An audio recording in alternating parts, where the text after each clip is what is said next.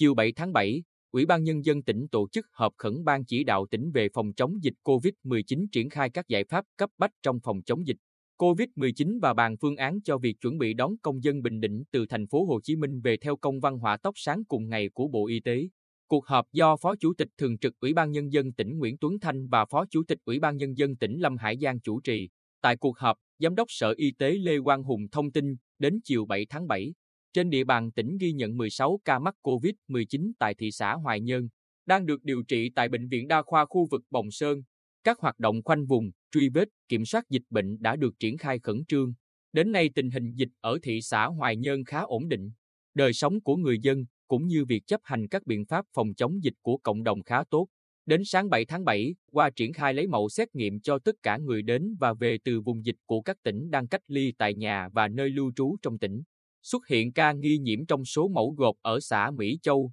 huyện Phù Mỹ. Một trường hợp khác ở huyện Phù Cát cũng phát hiện nghi nhiễm khi đi khám bệnh. Việc xử lý khoanh vùng, truy vết, cách ly, xét nghiệm người dân khu vực xung quanh vùng có ca nghi nhiễm được tiến hành nhanh, đồng bộ. Ông Hùng cũng chỉ ra một số tồn tại trong công tác phòng chống dịch COVID-19, kiến nghị thời gian tới với việc đón công dân Bình Định từ thành phố Hồ Chí Minh theo chỉ đạo Bộ Y tế, cần có sự chuẩn bị đầy đủ và kịp thời khu cách ly tập trung, công tác giám sát người về từ vùng dịch, kiểm soát chặt chẽ người thực hiện cách ly y tế tại nhà. Với người đi từ thành phố Hồ Chí Minh về bắt buộc xét nghiệm test nhanh tại chốt kiểm dịch, thực hiện cách ly tại nhà 14 ngày. Chỉ đạo tại cuộc họp, Phó Chủ tịch Thường trực Ủy ban Nhân dân tỉnh Nguyễn Tuấn Thanh khẳng định câu chuyện chống dịch không phải ngày một ngày hai, mà có thể kéo dài, nên cần xác định rõ nhận thức và sự vào cuộc của các cấp, ngành. Cơ quan truyền thông tiếp tục đẩy mạnh tuyên truyền để nâng cao nhận thức, trách nhiệm của người dân và cộng đồng trong tham gia phòng chống dịch, tiếp tục tăng cường các chốt chặn,